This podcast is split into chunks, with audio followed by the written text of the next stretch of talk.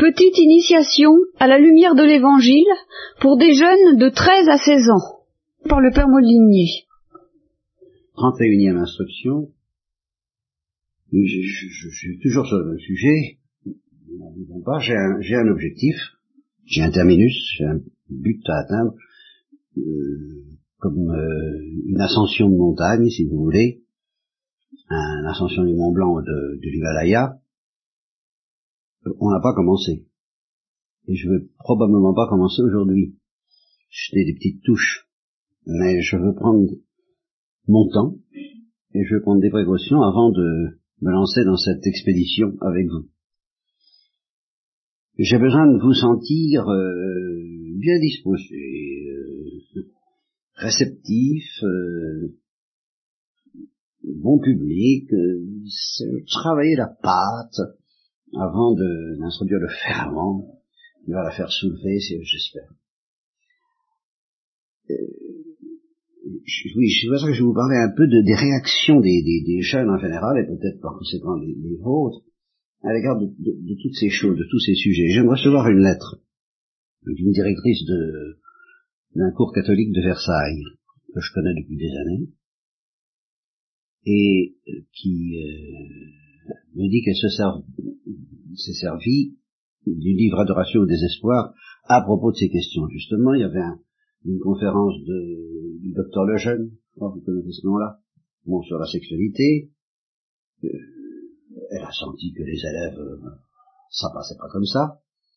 Et elle a eu l'idée, elle était frappée par la- le fait que je fasse intervenir Tristan et Iseut dans Adoration au désespoir comme euh, exemple éminent de ce qu'est l'amour humain.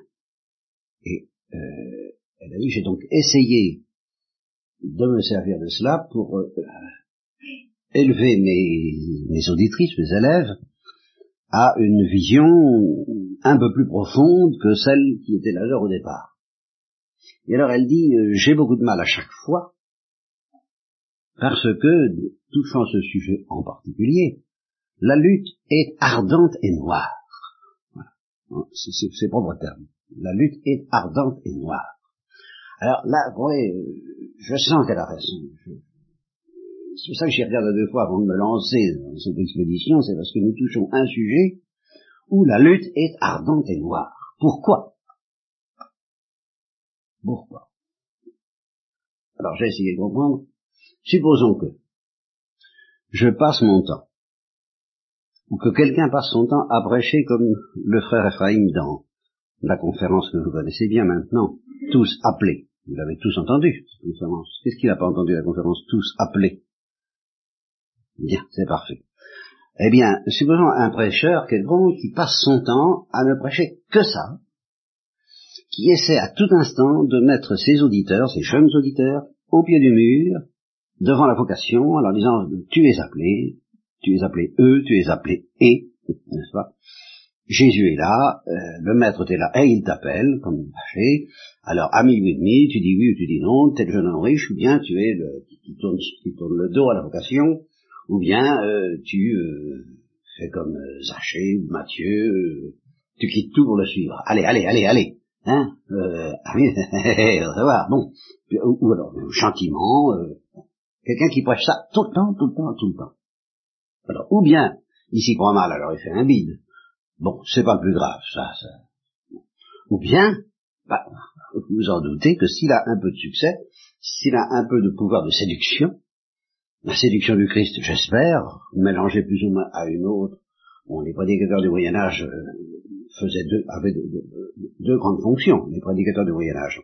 Premièrement, la fonction à laquelle vous pensez, la prédication de la parole de Dieu, avec tout ce que ça comporte, rigoureux, d'austère, qui pourrait être l'équivalent d'une retraite de Carmel, et puis euh, la télévision, les jeux télévisés, ça, ça, ça, ce qu'on cherche dans les jeux télévisés, ce qu'on cherche au théâtre, ce qu'on cherche au cinéma, ce qu'on cherche à la télé, ce qu'on cherche dans les couvents, ce qu'on cherche à l'église, tout ça a été ramassé dans les prédicateurs du Moyen Âge, parce que les peuples, ils n'avaient que ça. En fait, télévision, de jeux télévisés, de spectacles, de cinéma et de théâtre, eh ben, euh, il y avait qu'un seul moment de vraie distraction dans l'existence, c'était les prédicateurs.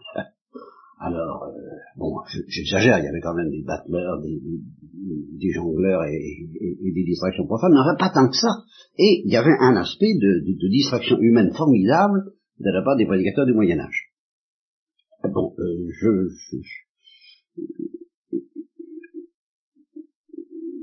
je, veux dire par là que un prédicateur de Moyen Âge pouvait séduire par l'effet du Saint-Esprit et de la parole de Dieu, il pouvait séduire aussi parce qu'il avait du bagou, parce que c'était un excellent acteur, n'est-ce pas, un, un, un, Rému ou un, un Fernandel de la prédication.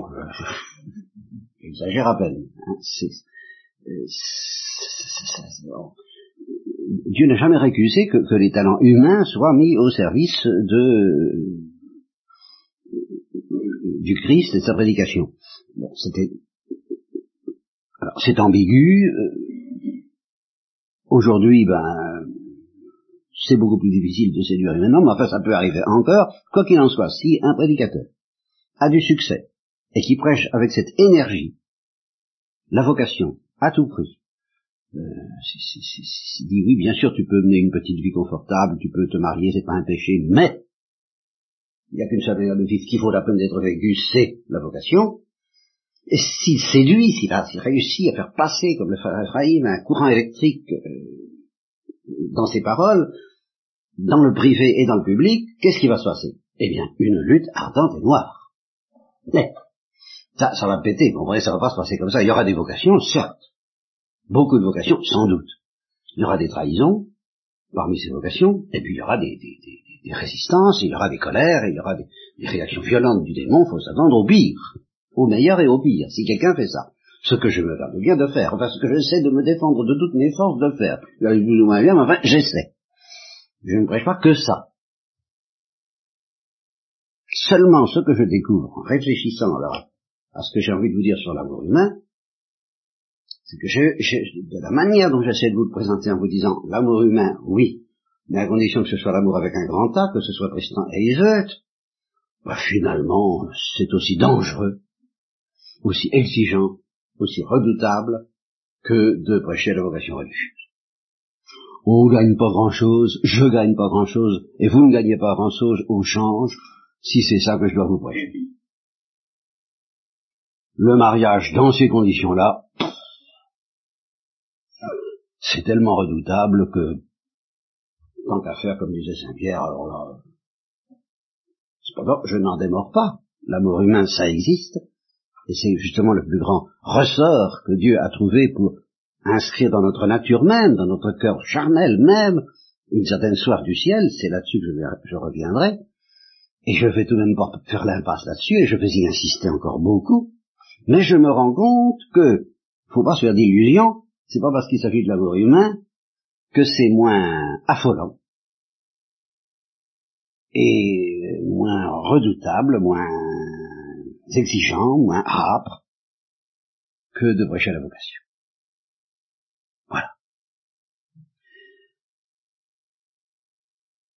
Donc je vais le faire, non pas parce que c'est plus facile, parce que c'est pas plus facile, mais parce que c'est la vérité. De même que je prêche la vocation parce que c'est la vérité que vous êtes appelés, beaucoup d'entre vous, ben de même je vais prêcher l'amour humain parce que c'est la vérité que nous sommes appelés, alors là, tous, au moins à l'amour humain, et je dis avec un grand A. Alors pas facile, ben non, c'est pas plus facile que la vocation religieuse. Finalement, ça va être l'occasion d'une lutte ardente et noire, tout autant que si je prêchais tout le temps la vocation religieuse. Là, tant pis, c'est la vérité, je suis bien obligé. Mais alors pourquoi est-ce que ça va être l'occasion, même l'amour humain, d'une lutte ardente et noire? Ben parce que j'essaie de me mettre dans la peau de tous ces jeunes auxquels a affaire cette personne, cette, cette, directrice, euh, telle qu'elle les évoque, telle que je les sens, telle que vous les sentez aussi, telle que vous en êtes vous-même un peu plus ou moins partie prenante. Comment est-ce que la vie se présente à leurs yeux? Ben, Comme une espèce de ils savent bien qu'il y a des choses douloureuses, tout le monde espère les éviter. C'est normal, les accidents de voiture, on prend pas la route, on prend pas la, on prend pas, euh, on, monte pas en voiture pour faire un voyage dans l'idée de voir un accident. Euh, euh, si on prend une voiture et qu'on part faire une randonnée de tourisme, de vacances, de, c'est dans l'espoir d'arriver à mon port, n'est-ce pas? Hein. Eh bien, ils vont se lancer dans la vie, vous allez vous lancer dans la vie, un peu comme on, prend une, comme on monte dans une voiture pour faire un voyage. La vie est un voyage. Ce voyage se présente à nous, il peut y avoir des accidents. On le sait. on, on, a, on voit des accidentés, on en entend parler, on le déplore, on le craint. Enfin, on espère bien éviter ça. Voilà. Bon, en gros, donc le programme que ces jeunes ont devant les yeux, c'est de prendre la route sans accident. C'est ce qu'ils peuvent pas s'empêcher d'espérer. C'est bien naturel, c'est bien normal, je ne leur jette pas la pierre là-dessus. Donc sans accident, ils prennent la route, il y a des accidents, bah, tant pis pour eux. Enfin, on fera ce qu'on pourra. Le problème de la solidarité sociale, je passe, mais euh, en attendant, on va espérer ne pas en avoir. Alors, qu'est-ce que ça représente pour eux? Bon, ben, un voyage, et alors, ben, oui, un beau voyage, un voyage. Je suis le premier à avoir salué sur les voyages. Surtout les voyages en voiture, les voyages en avion, les voyages en bateau, les voyages, tout ça, ça peut... Bon, le, voyage en bateau peut avoir le mal de mer, c'est pas drôle, bon, non, on espère bien ne pas l'avoir, etc. Tout, tout à l'avenant, on essaie de voir le côté rose des choses, c'est normal. Alors, euh, autre comparaison qui revient un peu au même, une salle de banquet, une salle de danse, un, un jour de plaisir, où va y avoir des problèmes, va y avoir des travaux, va y avoir des choses à faire, c'est plus ou moins drôle, enfin, il va y avoir aussi des amusements, de bonnes choses à déguster, dans tous les domaines, et là aussi il peut y avoir des accidents, mais enfin, on espère les éviter, on ne peut pas s'empêcher de se dire, voilà ce qui nous attend, y compris dans l'ordre de la vie sexuelle. Alors, pourquoi euh, se faire une tarte, et pourquoi refuser l'atmosphère générale qui règne aujourd'hui, qui est que nous refusons toute contrainte venant d'une loi morale sur la vie sexuelle. Ça, c'est une sorte d'impératif catégorique, si vous me permettez cette expression obscure pour certaines oreilles, mais c'est une sorte de loi absolue, la seule loi absolue qui soit vraiment dans les esprits, dans les cœurs, dans l'inconscient de tous les jeunes et, de la plupart des adultes. Pas de loi entre ces choses et moi. De la prudence peut-être, bon, il va falloir naviguer peut-être pour éviter des récifs et des accidents, d'accord, mais qu'on me fiche la paix avec une loi morale, et avec des, des, des, tabous, des, contraintes, des, interdits. Voilà, je cherche le mot. Les interdits, on en a là. Hein bon, alors, débarrasser des interdits, on se trouve dans un grand banquet, puis on va entrer là-dedans, et on va goûter par ici, goûter par là. Pourquoi se gêner? Et toute prédication qui semble dire euh, attention, Artung à ceci ou à cela, est reçue d'une manière extrêmement critique, quelquefois hostile, et entraînant ainsi très vite une lutte ardente et noire. Exemple. Ben justement, il y a deux catastrophes qui vous attendent. Si vous vous mettez à mener un peu la vie euh, que tous vos jeunes, tous vos camarades ont envie de mener, quoi. Le flirt, euh, l'amitié, le flirt, euh, les, les, aventures. On sait ce que ça veut dire, les aventures, les aventures, les rencontres, les liaisons, plus ou moins durables, pourquoi pas? Pourquoi pas? Il y en a, bon, qui vont, qui vont aller jusqu'à la débauche, bon, ça c'est un accident, mettons que ce soit un accident, on espère l'éviter.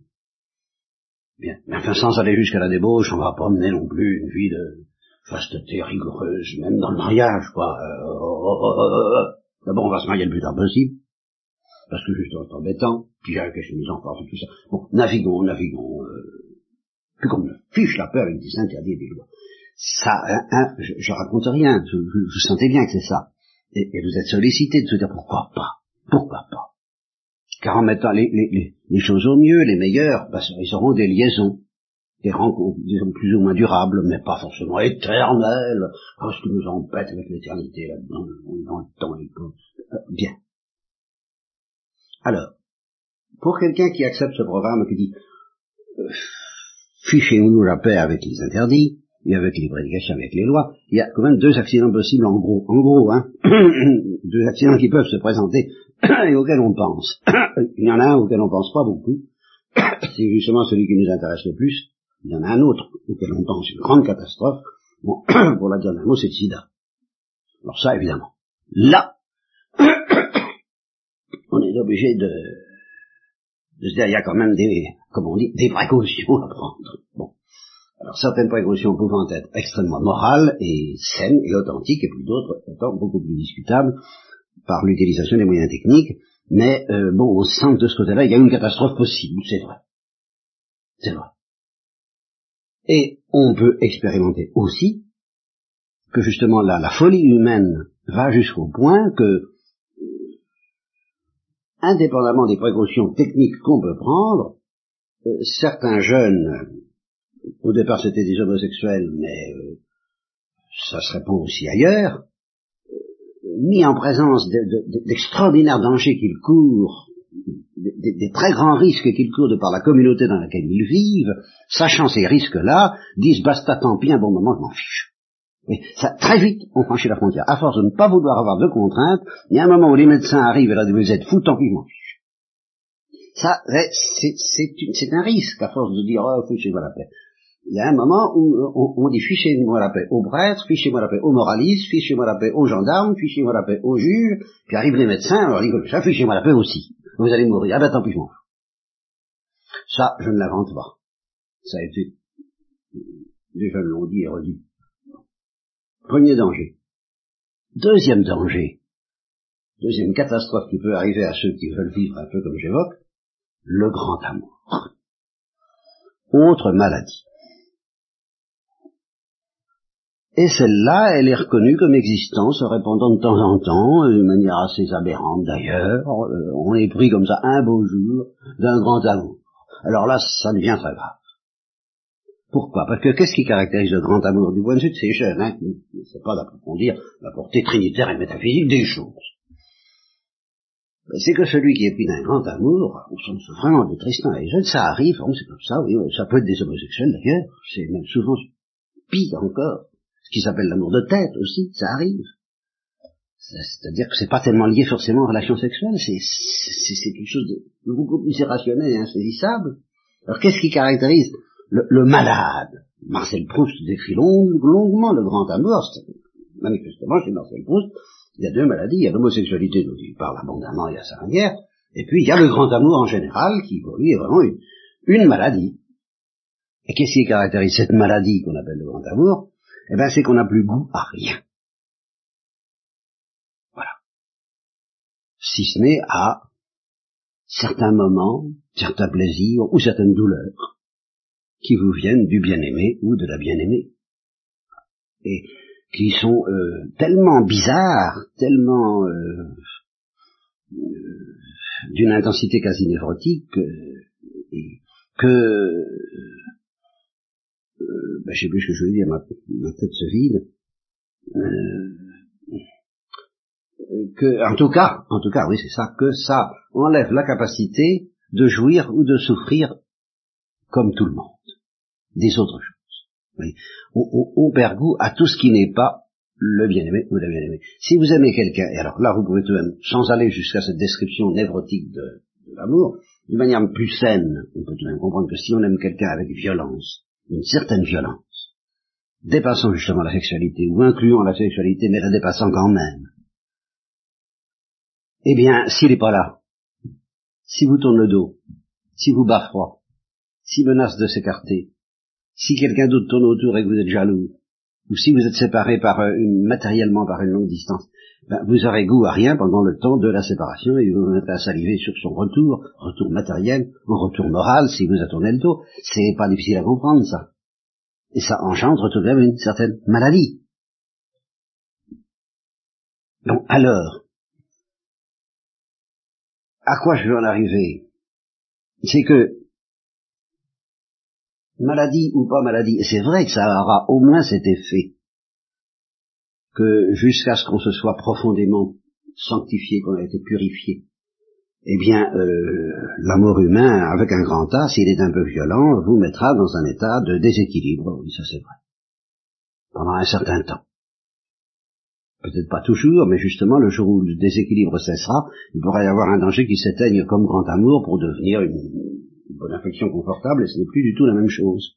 Mais pour vivre comme grand amour, euh, et pour vivre un grand amour humain, faut accepter de courir un risque. Et là, euh, je ne peux pas, euh, si vous me dites, mais je me sens pas mûr, je me sens incapable de faire ça, ça c'est pas le plus grave. Ce que je vous demande, c'est est-ce que vous acceptez que je vous parle quand même de ça, ou est-ce que vous lui tournez le dos en disant je ne veux pas ça? Voyez-vous, euh, pour le moment vous n'êtes peut-être pas mûr pour, pour vivre un grand amour, peut-être même pas mûr pour le désirer devenir un peu brûlante, je me disais que, oui, il faut accepter qu'il y ait une certaine déstabilisation, oui. Donc là, vous avez déjà un acte libre à poser. À savoir, je ferme la porte ou je ne ferme pas la porte. Et si je ne ferme pas la porte, je, je l'ouvre même de manière positive, nette, en reconnaissant que, quels que soient les risques de l'affaire, et les souffrances qu'elle comportera, mais les joies aussi, en tout cas à cause de la vérité, parce que je ne veux pas rater ma vie, ni ma vie sur la terre, ni ma vie éternelle, et que le Père et l'Église disent que euh, notre vie éternelle dépend des choix que nous faisons par rapport à ces choses-là, ça c'est vrai, soit y renoncer pour le Christ et le royaume des cieux, soit le vivre, mais selon le chemin qui nous mène au royaume des cieux, et ça suppose de ne pas fermer la porte au grand amour, tout de même. Alors là, vous prenez une décision positive, dire, bon, ben je dis oui, euh, pour le jour de la visite, le jour de la visite dans les prisons, dans les hôpitaux, il y, a le jour de la visite de la part de Dieu qui nous visite à travers un grand amour et qui nous envoie un grand amour de temps en temps. Alors, je, je, termine sur euh, les ressemblances et les différences. Je ne vais pas les énumérer, mais au total, je tiens à dire qu'entre le grand amour et la vie religieuse, la vocation religieuse, il y a beaucoup plus de ressemblances que de différences. Il y a des différences. Il y a une différence, c'est que pour éprouver un grand amour, en principe, il n'y a pas besoin de la grâce au départ. Il n'y a pas besoin d'une grâce spéciale en tout cas. Bien. En principe, en fait, c'est pas si simple. Mais en fait, la nature suffit si on la laisse parler. Et là, dès que je dis si on la laisse parler, là, je fais un peu appel à la grâce parce qu'à cause du péché originel et de nos péchés à nous et de notre besoin de confort et de notre orgueil, nous ne laissons pas parler notre cœur comme ça, même humainement. Donc pour laisser parler notre cœur de façon à ce qu'il atteigne le niveau d'un grand amour quand il se présente, pour laisser passer aussi, laisser parler notre intelligence, éclairant notre cœur afin qu'il discerne qui mérite d'être aimé d'un grand amour et qui ne le mérite pas, je peut-être y revenir, eh bien il faut un peu la grâce pour débloquer notre cœur de son orgueil, et puis pour éclairer notre cœur sur le point de chute de ce grand amour. Pas se tromper. Vous allez voir pourquoi tout à l'heure. Donc, euh, moyennant cette petite euh, réserve qu'il faut tout de même la grâce pour laisser parler son cœur et pour l'éclairer, euh, la nature suffit pour vivre un grand amour. Laisser parler la nature, elle est inscrite en nous par Dieu, mais dans notre nature, dans notre chair, et aussi dans notre esprit, dans notre, sensibilité, dans notre imagination, beaucoup, et dans notre intelligence. Il n'y a pas que la chair, évidemment, comme ferment d'un grand amour. Donc il n'y a pas théoriquement besoin de la grâce, euh, ça, n'est pas une terre inconnue, euh, si je parle d'un grand amour à des gens et s'ils ne comprennent pas, c'est que vraiment, alors ils se sont endurcis, qu'ils ont drôlement fermé leur cœur, si je parle du royaume des cieux, de Jésus-Christ et de la sainteté à, des gens et qui ne comprennent pas, ça ne veut pas dire qu'ils se sont endurcis, ça veut dire que la grâce les a pas encore visités, et ça, elles peuvent dire, je comprends rien, moi, cette histoire, le, Christ, euh, la, la, la béatitude des doux et des simples, j'y comprends rien. Là, là, on sent bien, il faut la grâce. Il y en a qui ne comprennent rien tout en étant de très braves gens. Mais un grand amour, on devrait pouvoir comprendre. Et lire Tristan et Iseut, euh, ou Roméo et Juliette, on devrait réagir. Et si justement on réagit moins aujourd'hui à ce qu'on appelle la conception romantique de l'amour, ça c'est le fruit de l'endurcissement du XXe siècle. Ça c'est sûr. Bien. Donc, première, première différence, euh, la nature suffit. Alors, deuxième différence, elle est très grave, c'est pour ça qu'il faut être éclairé par le cœur, c'est que le, grand amour mobilise tellement toutes nos énergies que ça va nous emmener forcément au ciel ou en enfer. Et pas, pas, pas seulement dans l'éternité, ce qui est à craindre, mais dès ici-bas. Et peut-être dans un mélange des deux, et même presque sûrement dans un mélange des deux, parce que la plus petite trace d'orgueil entre deux êtres qui s'aiment à la manière de, de Roméo et Juliette ou de Tristan et Iseut, et ça va faire des ravages infernaux. Et ça les fait. Et puis au contraire, la plus petite trace d'humilité, de douceur et de grâce venant du Christ, entre ces deux êtres, eh bien ça va faire un peu du ciel. Ils ne vont plus vivre justement, banalement, devant les choux à la crème et la visite des châteaux de Touraine, euh, en disant oh, la vie est belle, vous pas s'en faire, et là, le, canotage, euh, le surf, ça, ça, ça leur suffira pas. Ils auront besoin d'une autre saveur, d'une drogue, il faut bien le dire, et alors cette drogue, elle sera céleste, ou elle sera démoniaque, ou elle sera les deux, mais elle ne sera pas neutre. Ça, ça fait une différence avec la vocation religieuse qui, en principe, en principe, met le cap uniquement sur le ciel. Voilà. Tandis que l'amour humain avec un grand A reste ambigu, reste ambivalent, et c'est l'occasion d'une grande bataille dans notre cœur entre le ciel et l'enfer. c'est ce que dit euh, Dimitri Karamazov dans les frères Karamazov, euh, c'est Dieu et euh, diable qui se battent, et le champ de bataille, c'est le cœur de l'homme. Voilà, ça nous suffira pour aujourd'hui, et moyennant quoi j'essaierai de vous expliquer de quelle façon, justement, Dieu veut se servir de l'amour humain, avec ces dangers que je viens de signaler, pour nous mener au ciel. Et comment concrètement ce ciel va nous être révélé progressivement à travers ce chemin de l'amour humain si nous désirons le prendre. Et c'est là qu'effectivement, euh, le, parcours que je vous offrirai, les notions que je serai être obligé de, de, mettre en route et que j'ai déjà signalées, mais vous y avez rien compris, en principe, sauf la gaz, le Christ et l'Église, qu'est-ce que ça veut dire pour vous? Et la vie trinitaire, alors encore bien moins, et c'est pourtant de ça qu'il s'agit, c'est vers ça que je vais essayer de vous entraîner en prenant comme fermant, comme levier, comme point de départ pour soulever votre cœur et votre intelligence, votre désir de l'amour humain, soit que vous disiez oui, soit que vous disiez euh, oui, il faut, faut pas dire non. Hein. Si vous dites non, c'est plus la peine. Faut dire oui à l'amour humain ou oui à ce renoncement à l'amour humain pour mieux connaître ce que Dieu veut nous révéler à travers l'amour humain et qui est alors à ce moment-là le oui à la vocation.